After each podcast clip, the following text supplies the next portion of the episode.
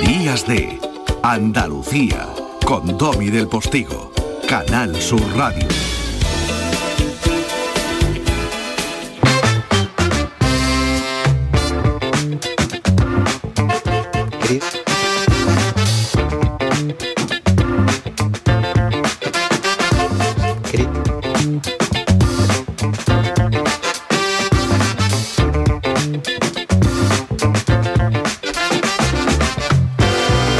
Comenzando contigo la segunda hora del programa, 10 y 5 aproximadamente, y ahí pita ya Jesús Nieto. Bueno, no él. El aviso habitual con que nosotros recibimos esa postal sonora que desde la novena capital de los andaluces, Madrid, lo sabemos bien quienes estuvimos años viviendo y trabajando allí, como hace el periodista Jesús Nieto hoy, pues eh, nos sentimos como si estuviéramos un poco en casa añorando al mismo tiempo nuestra tierra. Y hoy, pues bueno, hoy muy cerquita de San Antón y su bendición de los animales. Adelante Jesús. Querido Domi, ¿qué tal? ¿Cómo estás tú? ¿Cómo están tus oyentes? ¿Cómo estáis todos? Espero, espero que bien. Bueno, pues aquí la novena capital de Andalucía, en Madrid, intentando pues sobrellevar como se puede esta sexta, sexta ola y a ver si es ya la definitiva y mandamos al vertedero de la historia a la pandemia y volvemos a ser lo que fuimos, ¿no? Como diría algún himno que me suena vagamente, volvemos a ser lo que fuimos. Eh, te quería contar que mañana, mañana yo me voy a pasar por eh, la bendición de San Antón a los animales. Dicen que hasta San Antón Pascuasón, ¿no? Y hace mucho tiempo yo que no veo a perros, gatos eh, y otros animales domésticos. Yo quiero ver cómo bendicen en Madrid, en, la, parroquia del Padre Ángel, cómo bendicen al, pobre oso polar de la cabalgata de, Cádiz, a ver si le dan con el hisopo, agua bendita, porque me dio, me dio una mezcla de ternura, lástima y bueno, pues aquí en Madrid el, oso de la cabalgata de Cádiz eh, se ha convertido en, un mito. Espero encontrármelo en la bendición de, San Antón, que ya digo, hasta San Antón Pascuasón. Yo por eso no me he quitado el gorro de Papá Noel ni la mascarilla. Porque fuimos lo que fuimos.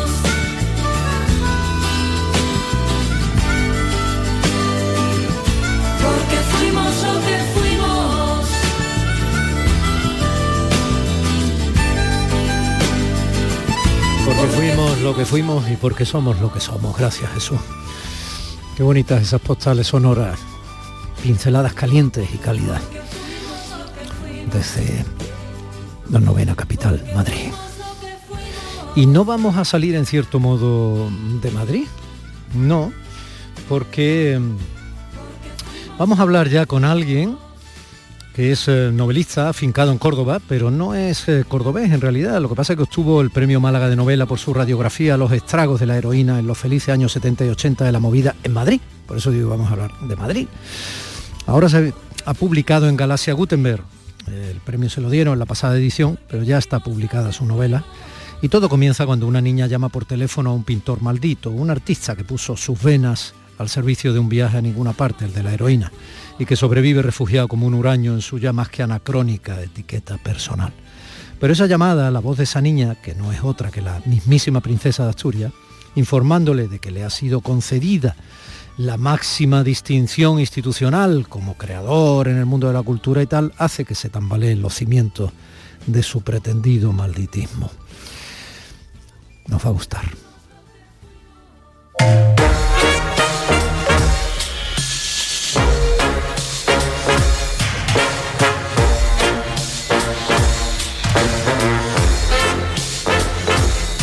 Celebrar juntos un premio andaluz, un premio literario a un escritor que se ha vuelto también bastante andaluz porque lleva años viviendo en Córdoba después de aceptar una beca para jóvenes creadores de la Fundación Antonio Gala. Pero vamos a hablar también de Madrid. Ya saben que en este regional nos gusta muchísimo recordar Madrid porque yo estuve personalmente muchos años trabajando allí como periodista andaluz, como la novena capital de nuestra tierra. Y lo vamos a hacer en años de alegría y de dolor. donde nos la imaginación, donde con los ojos cerrados se divisan infinitos campos. Me da mucha pena hablar encima de Antonio Vega, me pongo muy nostálgico. Yo le entrevisté en televisión, Alberto, Alberto de la Rocha, buenos días. Buenos días, Tony, ¿qué tal? Fue una experiencia, créeme, vamos, no quiero, no, Mm. no, no voy a hablar ahora de mí, voy a hablar de ti, ¿no? Pero bueno, lo vivido, si puede resultar compartido e interesante, pues se vuelve útil, ¿no? Y fue una experiencia, había una persona tremendamente vulnerable, estaba en un proceso además eh, no especialmente bueno, en uno de sus momentos eh, más críticos, ¿no? Entre la búsqueda, el abandono y la vulnerabilidad ya y probablemente pueda ser ejemplo de muchas de las personas que vivieron aquellos años como radicales en la búsqueda de la felicidad, una felicidad que se volvió efímera y que a veces a través de las venas se volvió oscura y definitivamente triste, ¿no? Sí, sí, sin duda. En aquella época, eh, porque nosotros eh, desde, desde el presente, incluso desde hace ya bastantes años, tenemos eh, muy clara y tenemos muy en el imaginario casi colectivo la imagen de pues de todos los, aquellos yonkis que se, que se engancharon a la heroína en esa época y, por supuesto no, no creo que haya nadie hoy en día ni hace ya 20 años que, que no sepa lo que es la heroína, ¿no? Pero en los primeros años, en los años finales de los años 70, que es donde se empieza a contar algunas de, la- de las cosas de, de mi novela, eh, pues la heroína no se conocía. Entonces muchos se engancharon casi por conocimiento, porque probaron una cosa que le ofrecieron una noche y claro, porque ellos digamos que no poseían la imagen esa que poseemos nosotros de los yonkis y aquella pandemia, por decirlo así, de la heroína, no la tenían en, en- en su, en su mente porque en realidad la iban a protagonizar ellos y no lo, no lo sabían, ¿no? Perdimos a gente artísticamente muy importante y luego a cualquier ser humano de los que se quedaron en el camino, bien ya incapacitados de por vida o bien que no superaron aquellos años de la movida tan luminosos por un lado, como yo decía, y tan oscuros por otro, ¿no? En esos años, en cierto modo, también navega tu artista maldito, ¿no? Eduardo, el protagonista de tus años radicales, el que te ha valido el premio Málaga de novela, Alberto, que es alguien que al final mm, no tiene más remedio que asumir un reto que metafóricamente asumimos todos con cierta edad, ¿no? Enfrentarnos a nuestro autorretrato. Claro, porque lo que le ocurre a Eduardo Muñoz, pues eso es considerado como el gran pintor maldito de, de la reciente pintura española, Sí. pues es que lleva en realidad toda su vida huyendo de lo que realmente es. Pues ya en la, en la actualidad tiene alrededor de 60 años, pero él desde los 18 pues huyó de, de su familia, él pertenece a una familia aristocrática de Asturias y él se vino a estudiar a, a Madrid, eh, iba a estudiar arquitectura, pero en realidad se, se matriculó en Bellas Artes y se puso a pintar y, digamos que intentó huir todo lo posible del apellido, ¿no? Y una de esas, de esas formas de vida, formas, la forma más radical, sin duda, por hacer alusión al título, fue la heroína, ¿no? Sí. Entonces, eh, la, la novela arranca con una llamada de una niña, Sí. ¿no? A la que él ha de tratar de usted y la niña resulta ser la princesa de Asturias, que le anuncia que le han concedido el, el premio Princesa de Asturias de las Artes y eso al final le crea como un cortocircuito a, a- a mi protagonista. Es formidable, de- ¿eh, Alberto? Es formidable. Como idea de comienzo, hombre, absoluto. Un arranque divertido, sí. Sí, porque primero que te llame una niña, pero al mismo tiempo, claro, el peso que tiene esa llamada detrás, esa especie de ritualización de lo institucional Que hace en el entorno de la corona que una niña, claro, pueda ser la princesa de Asturias, pero en realidad te está llamando una niña cumpliendo el protocolo que le han, que le han educado y que le están indicando. La voz de una niña por un lado, con lo que eso supone, ¿no? Del mundo de la inocencia, recordándote lo que has perdido hace tantos años. Y por otro lado, la noticia de que te institucionalizan cuando tú creías que refugiarte en cierto modo en el malditismo te, Claro, ha te cultivado permitía Eduardo ser Muñoz. tú, claro. ha cultivado esa, esa, esa imagen y ese, trato áspero con la gente, con los periodistas, por ejemplo, y, y de repente te llama la princesa, que no solo te llama para anunciarse eso, para anunciarte lo del premio, sino que además dice así como de pasada, mi padre, es Sí. decir, el rey, me ha dicho que incluso somos familia, ¿no? El- Sí. y, y claro, es el colmo. Es decir, obviamente Eduardo Muñoz no es un, no es tan alternativo, ni tan, ni está tan al margen, ni tan underground de lo como, como él se pensaba, ¿no? Claro, claro, claro. No se puede convertir en una etiqueta, la tenga quien la tenga, ¿eh? pero es así. La estética que nos rodea y las pequeñas decisiones que nos otorgan esa estética, en este caso en el lado maldito, en otros es en el lado exquisito, por mucho que queramos, no son nuestro verdadero autorretrato, ¿verdad? Claro, entonces él, a partir de ese, de ese primer, de, ese- de esa llamada de la niña, él decide hacerse un autorretrato, ¿no? Porque si tiene que asumir quién es y se ha dado cuenta de esa manera abrupta y casi como una, como una iluminación mística, no se ha dado cuenta de que, de que lleva mintiéndose a sí mismo y mintiendo a los demás, Mm. pues toma la determinación de que es el momento de emprender el autorretrato que no se ha hecho nunca, ¿no? Él lleva muchos años de carrera, es un pintor conocido internacionalmente, pero nunca se ha, se ha pintado a sí mismo, ¿no? Entonces, en ese proceso de revisitación de su pasado y de repaso de, de su vida, eh, sobre todo de esos años oscuros en los que estuvo eh, enganchado a la heroína, Sí. pues es fundamental intentar plasmar ese nuevo conocimiento de uno mismo en un autorretrato, ¿no? Y durante, a lo largo de toda la novela, pues está peleando con ese autorretrato. Sí, tus años radicales son en algunas páginas muy salvajes, pero tú naciste prácticamente en el mismo 80, o sea, aquello no viviste Sí. nada. O sea, ¿qué, Nada, en absoluto. ¿qué tiene toda aquella época alegre, feliz, chispeante y al mismo tiempo oscura y terrible de la movida que tanto te ha traído? Pues no lo sé, eh, yo suelo decir de broma que, que no es autobiográfica, me parece que que no es autobiográfica la novela por, por casi todas las razones que se nos Podría puedan ser un bebé bailando en rocola. ocurrir. Claro, sí, sí. Pero no sé, yo creo que, que desde, desde siempre he sentido una, yo creo que le pasa a mucha gente, ¿no? Pero una cierta fascinación por el mundo de las drogas en general y en concreto de la heroína, ¿no? Que es como la droga más mortífera. Una, una fascinación puramente, digamos, intelectual, incluso artística o literaria. A mí personalmente las drogas no, no- no me interesan nada, ¿no? Pero yo creo que, de- que desde siempre he tenido ahí esa cosa y al final todos hemos visto un montón de películas sobre la heroína y un montón, y hemos leído un montón de libros y a veces me preguntan que, que, claro, se sorprenden primero de que parece que tengo grandes conocimientos sobre la, la cuestión y me preguntan que cómo, que cómo me he documentado y, y yo realmente para escribir la novela no me documenté de manera especial. Yo recuerdo que volví a ver Arrebato, Sí. la, la La mítica película Zulueta, sí, magnífica. Otra gran tampoco es que- metáfora, ¿no? Ese, Sí, ese hombre atrapado en su adicción dentro de su propio proyector. ¿no? ese vampirismo que es Sí. la, la heroína, Sí. pero que tampoco es una novela, o sea, una, una película sobre la heroína en sí. Yo recuerdo que volví a ver esa película y, y poco más, no me documenté más porque yo creo que en realidad llevaba pues muchos años documentándome sin saberlo para, para esta novela. Sí. ¿Qué, qué película te impactó más? ¿El pico del hoy de la iglesia, que tuvo su pico 2, eh, de prisa de prisa de Saura? No sé, hablo de memoria de algunas de aquellas películas que nos ponían la heroína como Pues parte fíjate, eh, las de, de la iglesia no las he visto. no me digas. No las he visto, no. Pa- para que veas hasta qué punto eh, esto es una creación de ficción absoluta Sí. y quizá tenga alguna referencia pues de pelis más internacionales, Sí, eh, pues sí. no sé, la de- que hemos visto todo de Tres Spotting o una cosa Sí, así, o, o aquella de Gus Van Sant, no recuerdo ahora cómo se llamaba, pero pero esas esas españolas que supongo que debería haber visto eh, porque porque mi novela se ambienta en esa época en, en España, pero pero he de decirte que no que no las he visto. Bueno,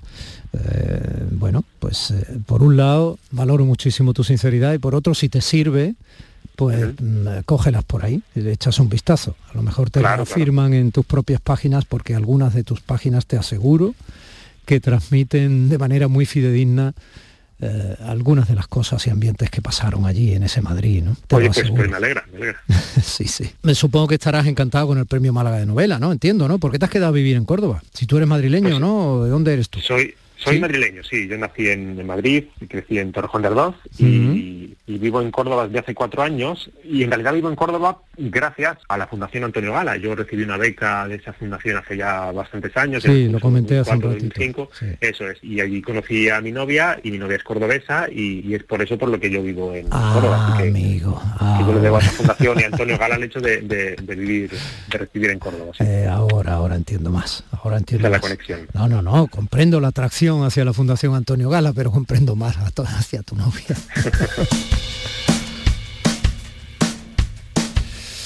Bueno, esta canción de Los Secretos, Los Secretos también fue un, un grupo que forma parte de la literatura más luminosa y más dolorosa precisamente de aquellos años de la movida.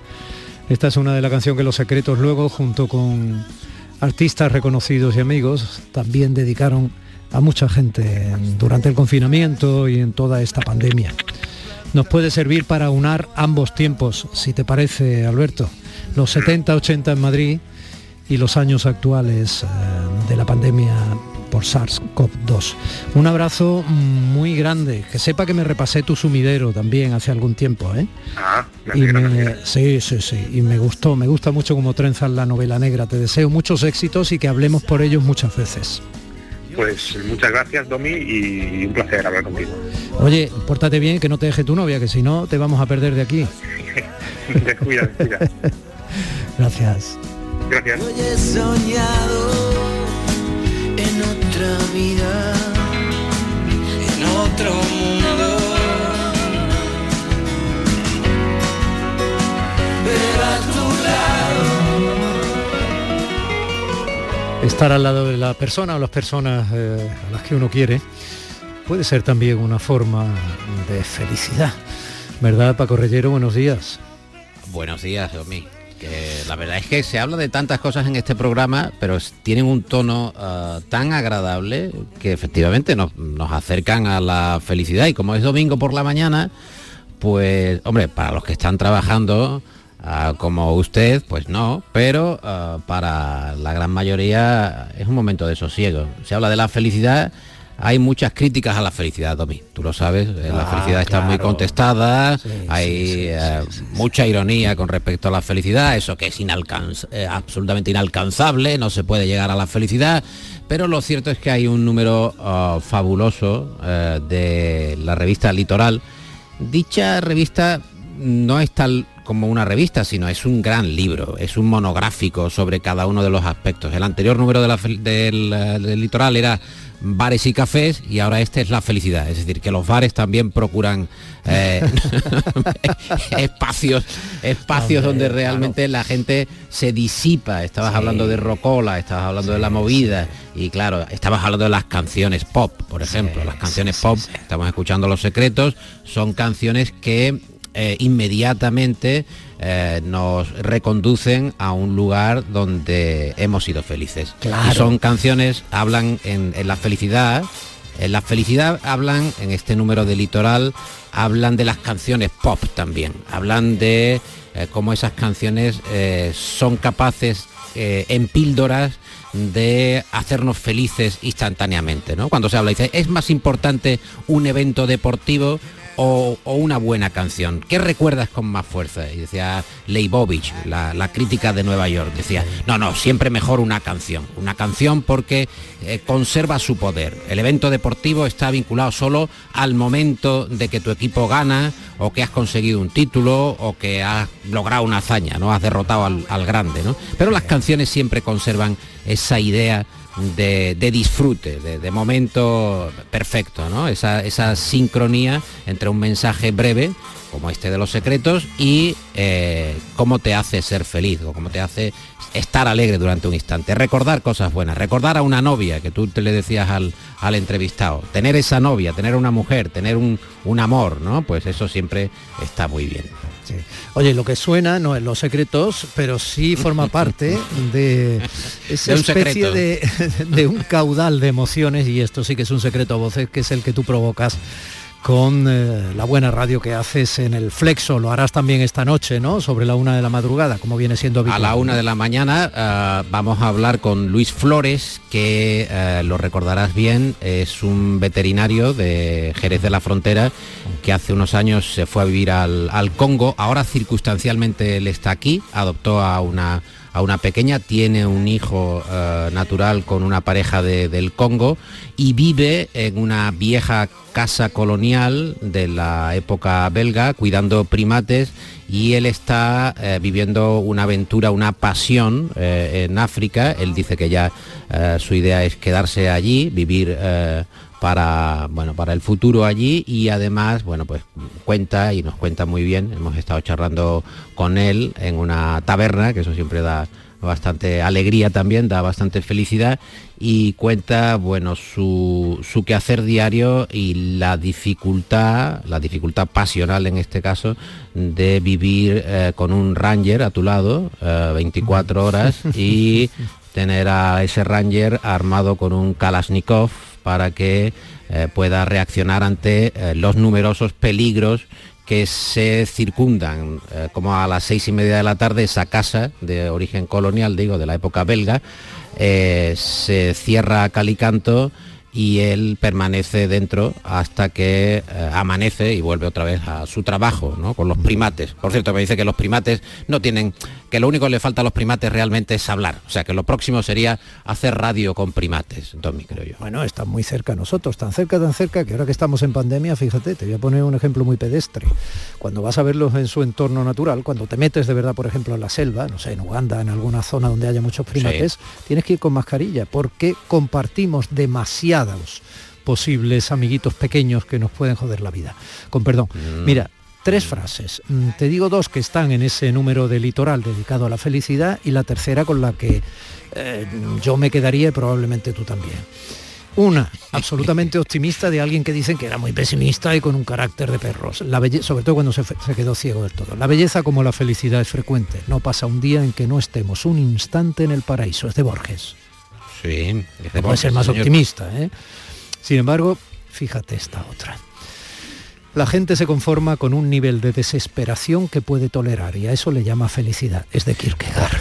Claro, pero fin, esta tiene, esta tiene su qué, esta tiene su, esta tiene su pimienta, hombre, claro, tiene su pimienta porque está, está más cerca de la, de la realidad que lo que dice Borges. Igual que esto de Tennessee Williams, dice, no espere usted ser feliz, ya se le pasará. O sea, no- no Bueno, sé, ya, bueno. ya en algún momento se, se le va a pasar esto de que usted pretenda ser feliz. Está mejor, Domi, pensar que eh, es más sensato, creo yo, eh, pensar en una paz serena, en, en una tranquilidad, que esto también te lo van dando los años, que no en el ansia de la felicidad. Decía Beñini, no, oiga, dedíquese usted a buscar sin límites la felicidad y, y en algún momento la encontrará. No, no, si estoy buscando, si yo estoy en permanente búsqueda, yo no puedo ser feliz, estoy en una persecución. Las persecuciones, como se observa en la literatura y en las películas, no hacen a la gente feliz, sino ansiosa. O sea, es todo lo contrario. Pero dice, búsquela usted, búsquela usted.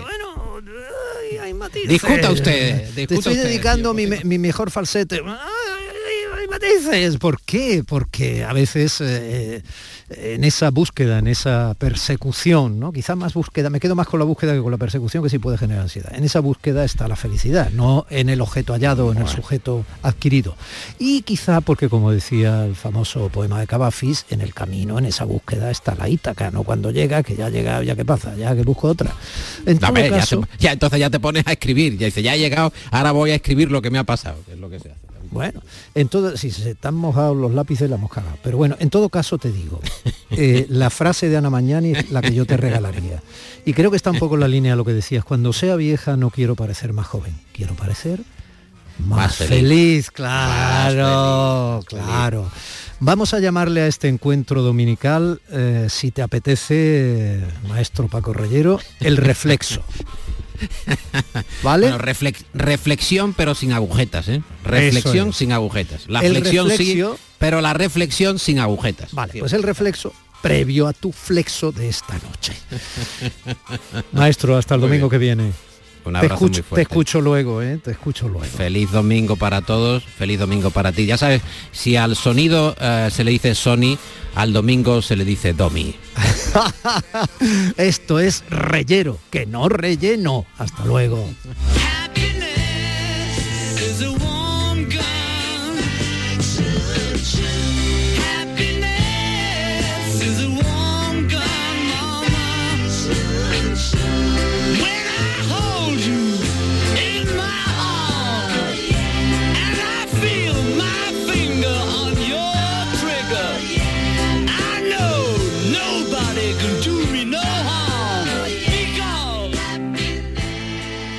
Y para que no nos emborrachemos de felicidad, una pequeña pausa publicitaria. Seguimos siendo felices inmediatamente después.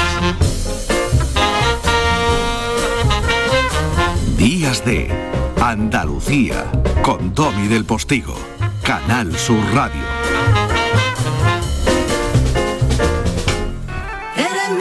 Vuelve una de las voces más cautivadoras de los últimos tiempos. Vuelve Saraima con nuevas canciones dedicadas a inolvidables amores vividos.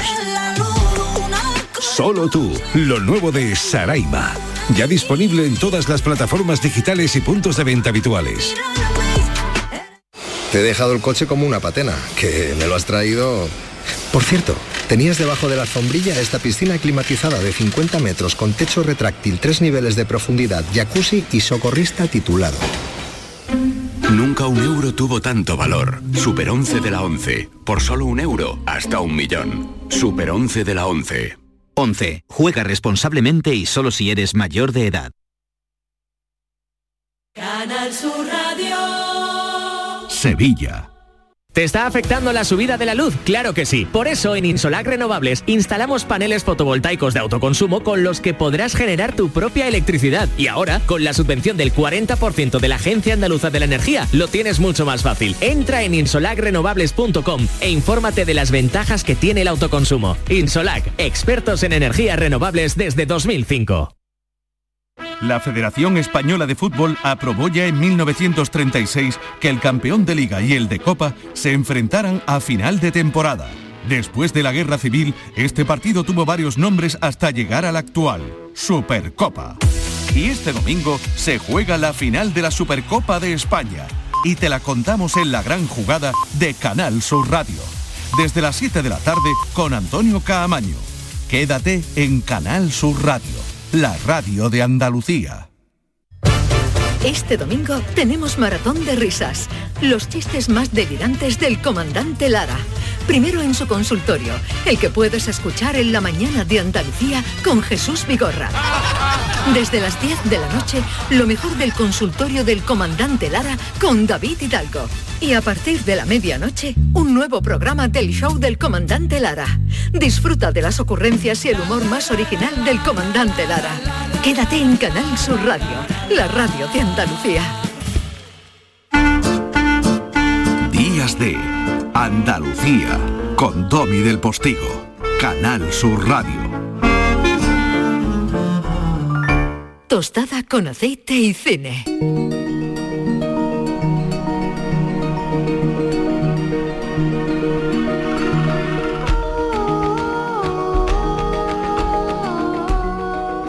La noticia de la semana que ha elegido Juan Luis Artacho, que es eh, además eh, de programador del Cine Albéniz y del Teatro Cervantes en Málaga, nuestro cinéfilo de guardia, es eh, la polémica de las macrogranjas, ¿no? por las declaraciones del ministro de Consumo al diario The Guardian.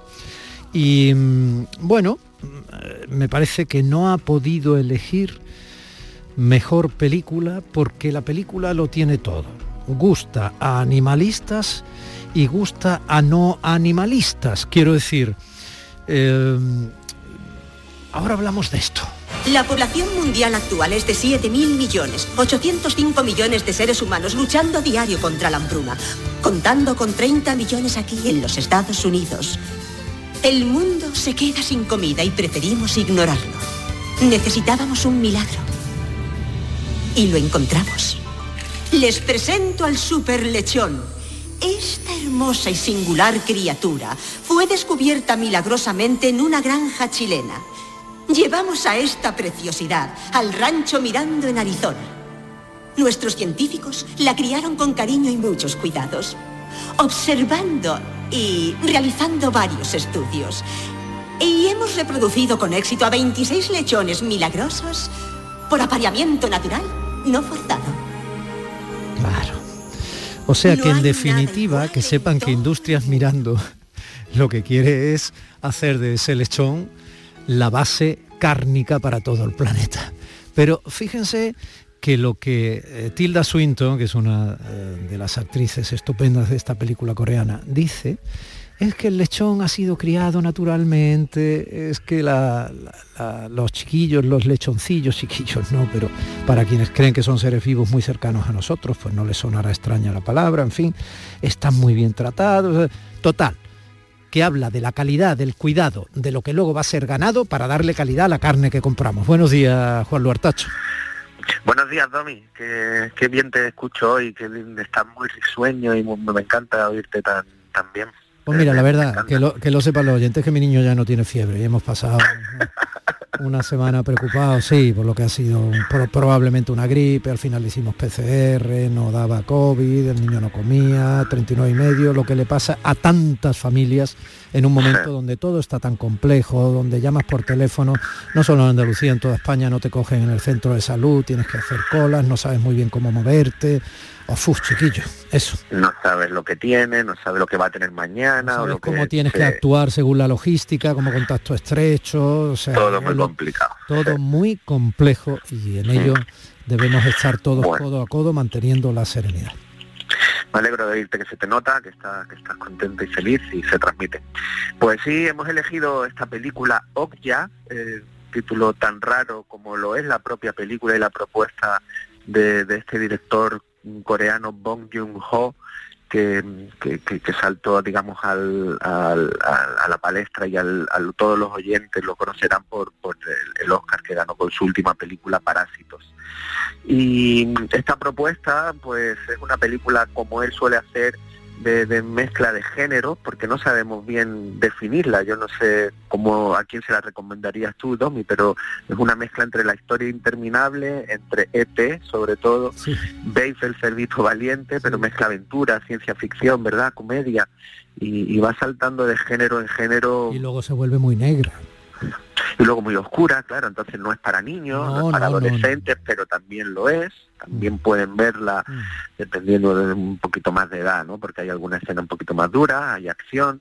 Bueno, una película extraña, como lo es el, el cine de su director, digamos, saliéndose de los de los cánones, porque él siempre le decían, tú, tú haces cine de género, y dice, yo lo, lo- yo los destruyo, pero me sale de manera natural, ¿no? Que hace películas muy muy esto muy transversales en, en- en mezclar muchas situaciones. Yo creo que por la, la cantidad de referencias y que él tiene y, de cines que a él le gusta, por ejemplo Spielberg está muy muy metido aquí, por eso también él ha conectado muy bien con el cine occidental. Eh, le gusta mucho el cine de los años 70, pero también está el estudio Ghibli que tanto hemos hablado tú y yo, y mi vecino Totoro también planea por encima de esta película.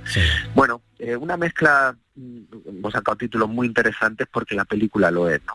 Y refleja muy bien, como bien decía la, la noticia que hemos destacado esta semana de las declaraciones del ministro de Consumo Alberto Garzón en torno a las macrogranjas. Todo eso también está en esta película que, mm, que en principio decir que es estupenda y que no sé, si es para todos los públicos, pero muy recomendable para verlo también con, adolescentes y, y porque invita a la reflexión. Fíjate el tipo de visiones que la película Okja de Bon Joon-ho puede tener.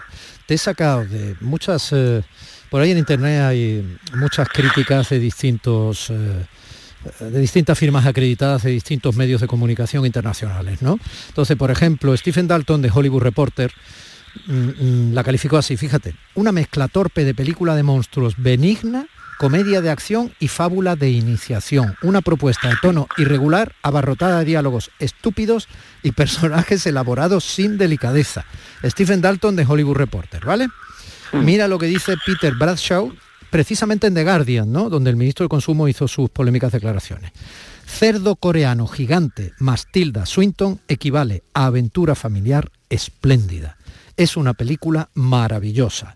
Los efectos digitales son espectaculares y las imágenes muy hermosas. 5 sobre 5 estrellas. Curioso, ¿eh? Yo soy Midja, ella es Okja. Somos amantes de los animales. Rescatamos animales de mataderos, zoos, laboratorios, tiramos abajo las jaulas y los liberamos. Por eso hemos rescatado a Okja. Dice que muchas gracias. Durante 40 años, nuestro grupo ha liberado animales de sitios donde los maltrataban. Mi ¿Ya está? Sí, continúa. Es muy importante que lo entienda todo. Sí, tranquilo. Se lo he dicho. Producimos daño económico a los que se aprovechan de su desgracia, revelamos sus atrocidades al público y no hacemos daño a nadie, ni humano, ni no humano. Ese es nuestro credo de siempre. Bueno, no podían ¿qué es faltar, obviamente, en toda esta argumentación que trata de denunciar en algunos momentos de manera probablemente disparatada, como decía uno de los cronistas, por ejemplo, cuando le echan el, el macho a, a Okja, eh, eh, es, es- es extraordinaria y sabiamente tratada la secuencia desde el punto de vista de la realización cinematográfica como una violación. Pero claro, eh, estás viendo lo que habitualmente se produce en una granja de engorde, ¿no? Y de, y de y, y obviamente de, de cría, ¿no? Que se le echa un macho a, a una hembra. Entonces, todo es, te está interpelando permanentemente hasta qué punto es una estupidez o hasta qué punto es una denuncia que te hace reflexionar, ¿no? Mm. Sí, tenemos que tener en cuenta que, que- que la finalidad o lo que cuenta la película es una empresa que quiere comercializar super cerdo aparentemente para acabar con el hambre en el mundo, ¿no? Y, y bueno, eh, con, con la crítica que tú decías que ha tenido, esta es la película con, digamos, con más disparidad de crítica, eh, digamos, profesionales de- del cine de Bong Joon-ho, eh, él viene de hacer mm, películas como Memories of Murder, que es una obra maestra y clave del thriller eh, contemporáneo, de hacer películas de terror como The Host, Mm. también con mucha mezcla de géneros. que Y con, mucho y con sentido del humor igualmente. mucho sentido del humor. Es fantástica. Sí, viene de hacer Madre, una película como de neo-noir eh, coreano, bueno, que viene con un pasando por todos los mejores festivales, ¿no? Hay que tener en cuenta también que Okja se presenta en Cannes con mucha crítica porque es una película de, de Netflix que no va a pasar por salas de cine Sí. y el día que se presentaba esta película, eh, Almodóvar leyó un manifiesto en contra de que se pudieran pasar películas en, en el festival eh, más importante del mundo y en la plataforma de, lanzamiento de, películas y de competición entre artistas más importantes del planeta que participase una película como esta donde no se iban a poder ver en salas, ¿no? Fue una película digamos que un antes y un después de, lo que está ocurriendo sobre todo en festivales ¿no? Y, la presentación de esta peli donde Tilda Swinton la defendió profundamente porque el mensaje que tenía esta película es lo que ella decía como productora ejecutiva que, que tenía que ver el mundo y Netflix le daba esa oportunidad de, visibilización de, la obra ¿no? de, de, de Jung-ho. Entonces había como mucha expectativa en los críticos y se despistaron, hubo mucho ruido alrededor, alrededor y yo creo que la película mm, va a ser más honesta en, en- en el visionado y en las críticas cuando vaya pasando un poco más el tiempo y yo que la he podido ver otra vez esta semana me parece una película sorprendente muy bien rodada, que, que- te engancha desde el principio, digamos que si la ves como peli de acción funciona o de aventura, y, toda esa parte de denuncia de este sociólogo que es, eh, que es este director coreano, no hay que olvidarlo, un tío muy, muy, digamos, proclive a denunciar eh, temas de actualidad, temas que interesan, como pueden ser las clases sociales en, en Parásito, o en este caso eh, la relación del hombre con la naturaleza y con los animales, que, que es lo que planean en el fondo de, de. ¡Frank! Más mínimo retraso en el plan de distribución. Por supuesto. Elimina toda la mierda de marketing promocional de Lucy. Tenemos la aprobación de la FDA, ¿verdad? La tenemos. Pero no sé cómo reaccionarán los clientes tras lo de hoy. Si es barata, se la comerán. Te garantizo que muy pronto habrá buenas ventas. Cierra el laboratorio, como ya hablamos. Reúne a todos los ejecutivos allí y pon a los cerdos a producir. ¿Incluso el mejor supercerdo? A todos y cada uno de ellos. Si es barata, se la comerán, ¿vale? Cómansela. Qué bonito, ¿no? Eh, y qué claro eh, al fin y al cabo. Eh, se sea o no eh, comedor de carne, está claro que siempre hay un producto incluido eh, el sector de la alimentación que está hecho para quienes menos tienen. Es así de evidente. Tú hablabas de clases sociales, en Parásito. Bueno, aunque la película hable de otra cosa, pero es así de evidente.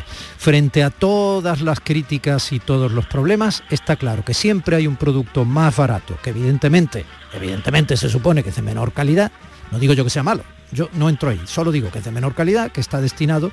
¿Te acuerdas de la polémica aquella hace muchos años con el eh, aceite de orujo de oliva?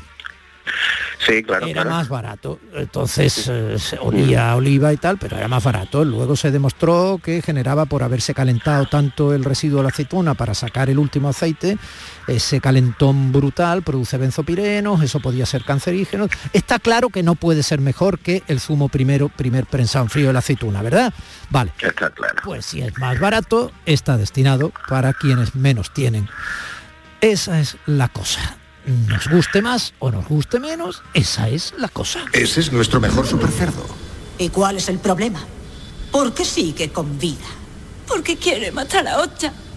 Solo podemos vender los muertos. Estamos muy orgullosos de nuestros logros. Somos gente muy trabajadora, hacemos negocios y estos son los negocios que hacemos. Solomillos para los restaurantes sofisticados. Los mexicanos adoran los pies. Lo sé. ¿Qué cosas? A todos nos encanta la cara y el culo. Tanto como la tarta de manzana. Salchichas. Todo se come, todo se come, excepto el chillido. Bueno, regalado, Juanlu. Sí, es que al final estamos hablando del capitalismo, del mundo en el que vivimos y, y que es difícil, eh, digamos, salir de ahí, de, de esa forma de vida la que, la que llevamos. Eh, otra cosa es la denuncia de la forma de vida de estos animales que al final nos sirven para alimentarnos y aquí ya es un terreno muy muy muy complejo y muy difícil de, De todas formas, las etiquetas, eh, cuando hablamos de capitalismo y decimos los males del capitalismo, que son evidentes, rápidamente algunos sacan su bandera y dicen, bueno, pues entonces socialismo, otros dicen, bueno, pues entonces comunismo, otros dicen anarquismo, otros dicen, no, pero sí, Sí. la realización fáctica mm, de todas las ideologías que se han convertido en etiquetas no han sido ni mucho menos, para desgracia de todos, eh, pues evidentemente y, vamos, ejemplares, ¿no? Entonces aquí se trata de, eh, por encima de etiquetas, tratar de que todos en la medida de lo posible con sensatez tomemos las decisiones adecuadas en un equilibrio que siempre es dificilísimo para que todo el mundo viva lo mejor posible, ¿no? Sí, una libertad de mercado evidente, que, es la que existe, y, y sobre todo, que, y yo creo, porque después ves vídeos y ves documentales que dicen que no es así, que, que hay unos ejercicios detrás de, de- sanidad, de, ver las condiciones como viven ciertos animales y que, y que bueno, todo eso debe cumplirse y que hay una normativa para que, para que eso no se, eh, digamos, no sufran los, los- seres vivos, ¿no? Pero bueno, todo eso, eh, eh, todo eso está en la película y todo eso hace reflexionar al espectador eh, esta película en, en muchos temas también sobre la amistad, la amistad entre la niña y, y este especie de hipopótamo, de super cerdo, eh, es decir, que toca muchas cosas, no solo esta, y, y- y sobre todo la, la relación del hombre con, con, su, con el medio ambiente, ¿no? porque también está eso ahí de fondo, y, y la película, como digo, pues es estupenda y toca muy bien todos estos temas. Todo se come, pero no se lo coman todos. Un beso, Juanlu. Un beso muy grande, Domingo, buen domingo. Días de Andalucía con Domi del Postigo, Canal Sur Radio.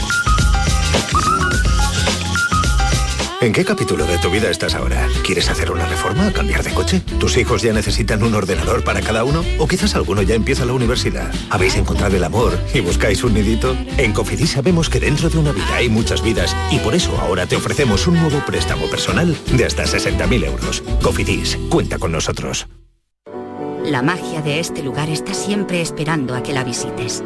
Disfruta de cada plato de la gastronomía local. Embriágate sin medida del mejor ocio y cultura. Aprende de la dedicación artesanal ubetense y conoce la ciudad patrimonio de la humanidad.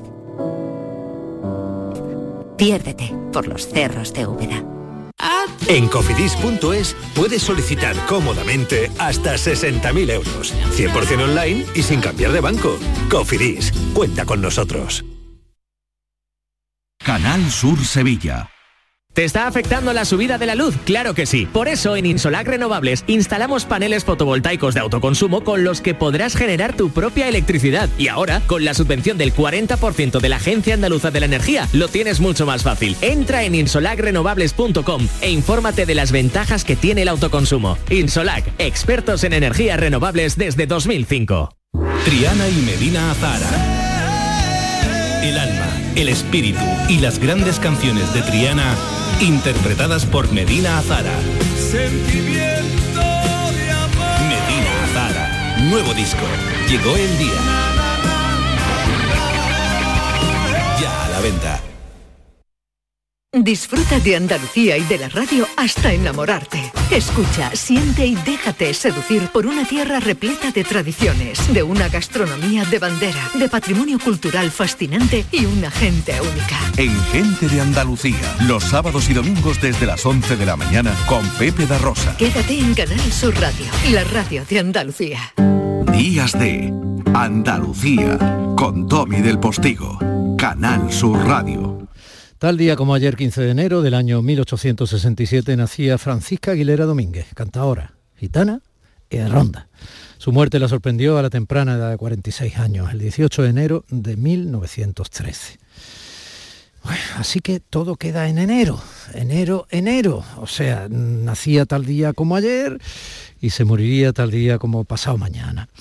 En Madrid, sus restos fueron depositados en el cementerio de la Almudena. También se sabe que actuaba en los cafés cantantes de Sevilla, Cartagena, Málaga, Madrid.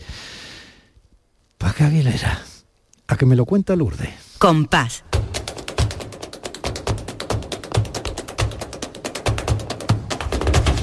Compás. Y después, Gloria. Hola, Domi, muy buenas. Muy buena, guapa. Qué bonito ha estado eso, ese intro. Pues sí, hoy quiero hablar de Paca Aguilera, que además es una cantadora no muy conocida y su labor pues fue muy importante porque a pesar de que murió muy jovencita, pues bueno, pues ella eh, grabó eh, cantes de otros artistas que no grabaron, entonces su y con los que convivió. Entonces su aportación discográfica se convierte pues en un documento ¿no? de alta fiabilidad para conocer esos cantes, que de otra manera a lo mejor pues se podrían haber perdido. Y eh, como bien has dicho, nació en Ronda el 15 de enero de 1877 y era la décima de 15 hermanos, Domi. Tenía una voz preciosa, una voz profunda, una voz que la escuchas en estas grabaciones tan antiguas y a pesar de, de eso y de los años transcurridos, eh, bueno, pues te impresiona, te impresiona la, la voz tan profunda y, y tan bonita que tenía Paca. Y ella tenía una hermana mayor que tocaba la guitarra. Y además era profesora de guitarra. Y entonces se da cuenta de que la niña canta muy bien y es la que la va introduciendo eh, en los cafés cantantes primero de Ronda, que siempre ha sido una ciudad eh, muy flamenca, y luego eh, se traslada toda la familia a Sevilla y allí empieza a cantar en la Academia del Maestro Otero, que era eh, bueno, un maestro súper importante, que escribió un tratado de baile flamenco eh, también muy importante y que además pues era el encargado de eh, organizar las fiestas flamencas para los visitantes ilustres que venían a Sevilla, pues como el Marajá de Capurtala, o fue el, el que organizó la ceremonia de coronación del rey inglés Jorge V era un, un- un profesor y un maestro muy, muy reputado, ¿no? Pues ahí empieza a, a cantar Paca Aguilera y ahí también es donde la conoce el eh, cantaor Fernando el de Triana, que es muy importante en el flamenco porque decidió escribir la biografía de todos sus compañeros. Entonces, gracias a Fernando el de Triana, conocemos muchísimas cosas y ha sido el primer hilo del que tirar cuando se ha querido investigar determinados artistas. Bueno, para que nos hagamos una idea de cómo cantaba Paca, vamos a escuchar estas soleares.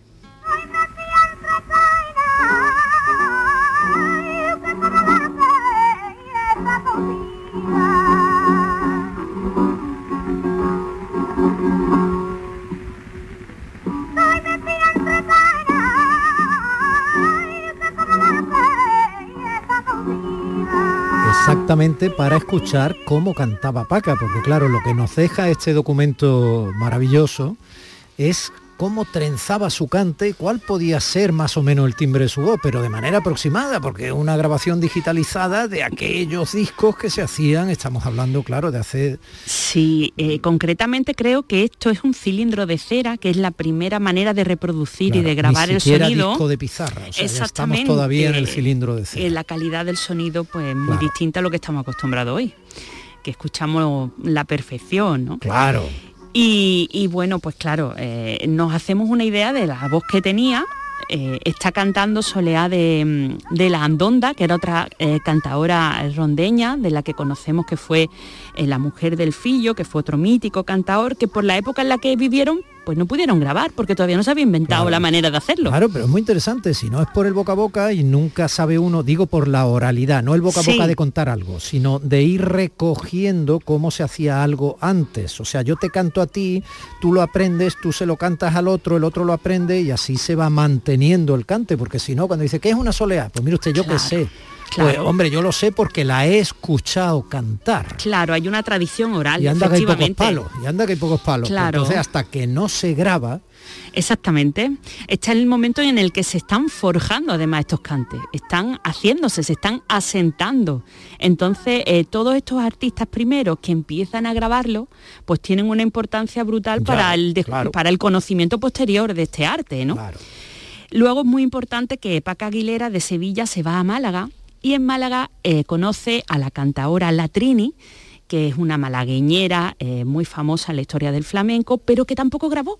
Tampoco grabó, no sabemos por qué, porque ya estaban los medios inventados, pero ella no grabó. ¿Y qué pasa? Que eh, Paca Aguilera se convierte en su amiga, incluso dicen que en su discípula o su seguidora, y que sus cantes de la Trini los calcaba Paca Aguilera. Entonces, por eso sabemos cómo son las malagueñas de la tribu. Exactamente. Si no, no lo sabríamos, porque ella no grabó. Esa es la importancia Claro, que tiene, que sabríamos Paca que sí lo se graba. hablaba de una cantadora, que sabemos más o menos quién fue, cómo vivió, la Mm. gente decía que era muy buena, que cantaba, Claro. pero claro, dice, bueno, ¿y qué Pero ¿cómo cantaba? era? Claro. Pero ¿cómo era? Pues mira, así era, vamos a escucharlo.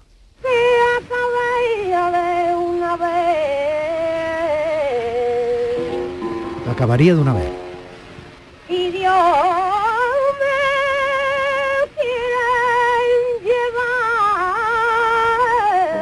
Dios me quiere llevar. Ella acabaría de una vez. Que mi pena va nada más. No la pillo yo de casa.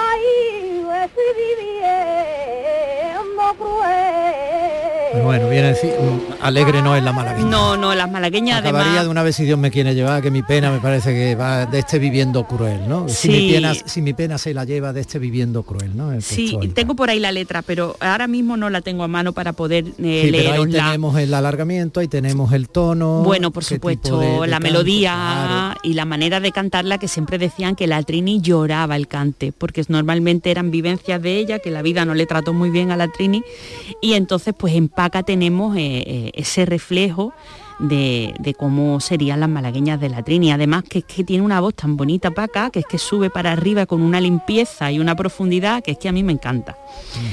Bueno, y su siguiente meta, una vez que triunfó en Sevilla y en Málaga, pues fue Madrid.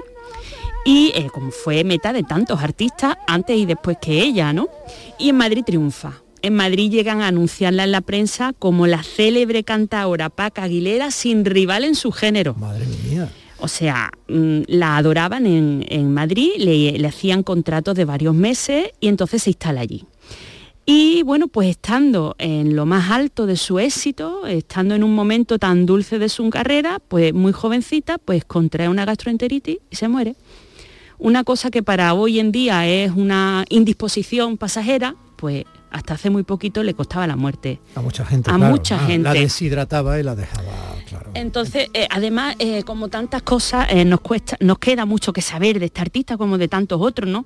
Parece ser que muere sola, a lo mejor es que vivía sola, no tenía pareja, no tenía hijos, entonces le pilla esta enfermedad y la pobre pues no lo cuenta, ¿no?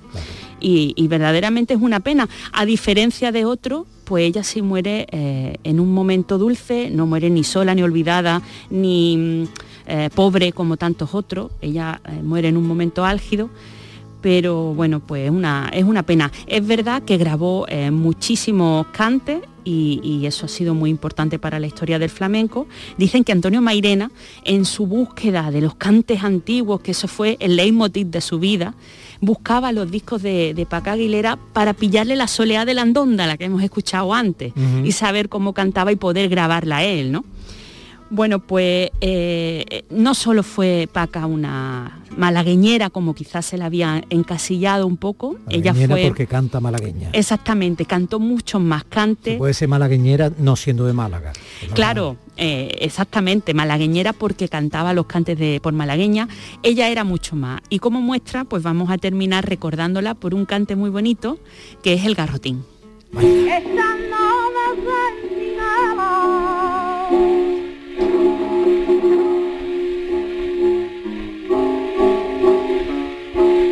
Lento, ¿eh? Claro, todavía estos cantes, como te digo, se están cuajando.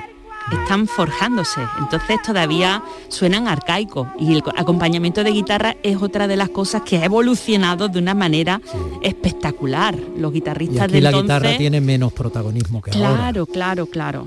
Es un simple acompañamiento.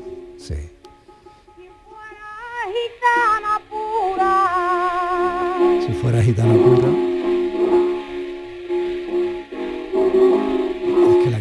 Claro, suena. gitana pura y la sangre te hirvió corría tu hermano y conmigo Ah, Bueno, se coge el tono, el garrotín, el garrotán. Sí, este es un cante, dicen que es un aire eh, folclórico que, que, bueno, pues que se mete por este compás. Bueno, pues hasta aquí hemos llegado. Y llegado es un participio pasado, pero con vocación de gerundio seguiremos llegando si usted lo considera oportuno a partir del sábado que viene. Les dejo en las mejores manos, las de mi compañero Pepe da Rosa con su equipazo de gente de Andalucía y su compañera Ana Carvajal. Lourdes, gracias a todos, gracias. que a veces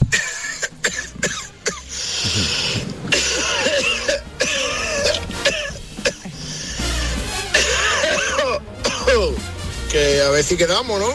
Domi del Postigo en Días de Andalucía.